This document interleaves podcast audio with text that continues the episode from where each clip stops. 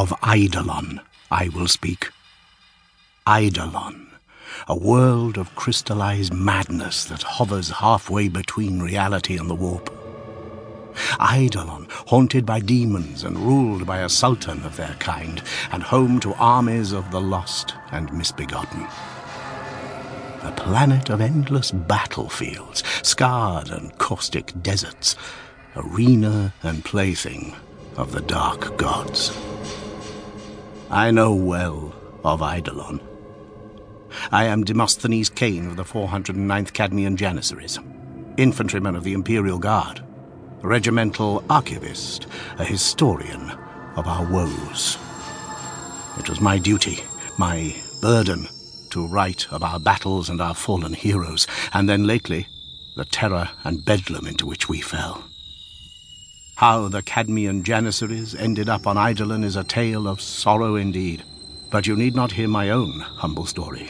Instead, hear of some far greater than I. Space Marines. The Emperor's finest. Soldiers renowned and feared throughout his galaxy. Blood Angels, no less, of that most famed chapter. On the demon world of Eidolon walked a band of such warriors, led by Captain Leonatos.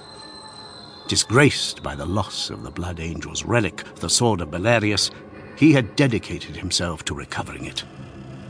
This quest had brought him to Eidolon, where he believed the sword to be in the possession of its demon overlord.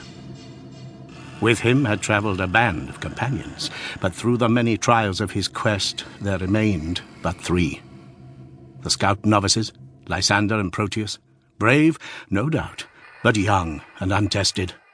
And Brother Cloten, battling constantly with the gene curse of the Blood Angels, the Red Thirst, and the Black Rage.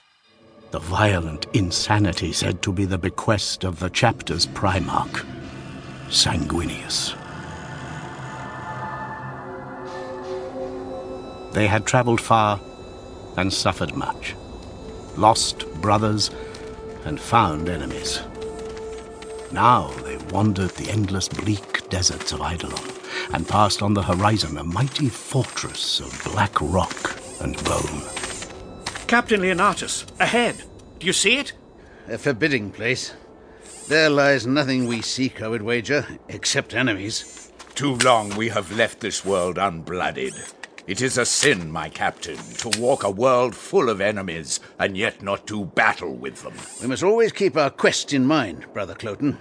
None of us will return the sword of Belerius to our home world if we waste our lives seeking fights that bring us no nearer to it. Not just the fortress, Captain. There, on the battlements, do you see it? A banner hangs there. A trophy taken by whoever lives in that place. But well observed, Novice Proteus. It belongs to the Kadmeian Janissaries, the 409th. An Imperial Guard regiment. It does not surprise me that a trophy captured from the Guard should find its way here. But why does that interest us more than anything else on this world? Lysander, did you never listen? It is written in the histories of the chapter. At Tramasin IV, the Janissaries stood alongside the Blood Angels against the alien. They fought so valiantly, we swore a blood oath with them, each agreeing to assist the other wherever they could. And now, if the Janissaries are trapped in that fortress, we have a duty of honor to aid them.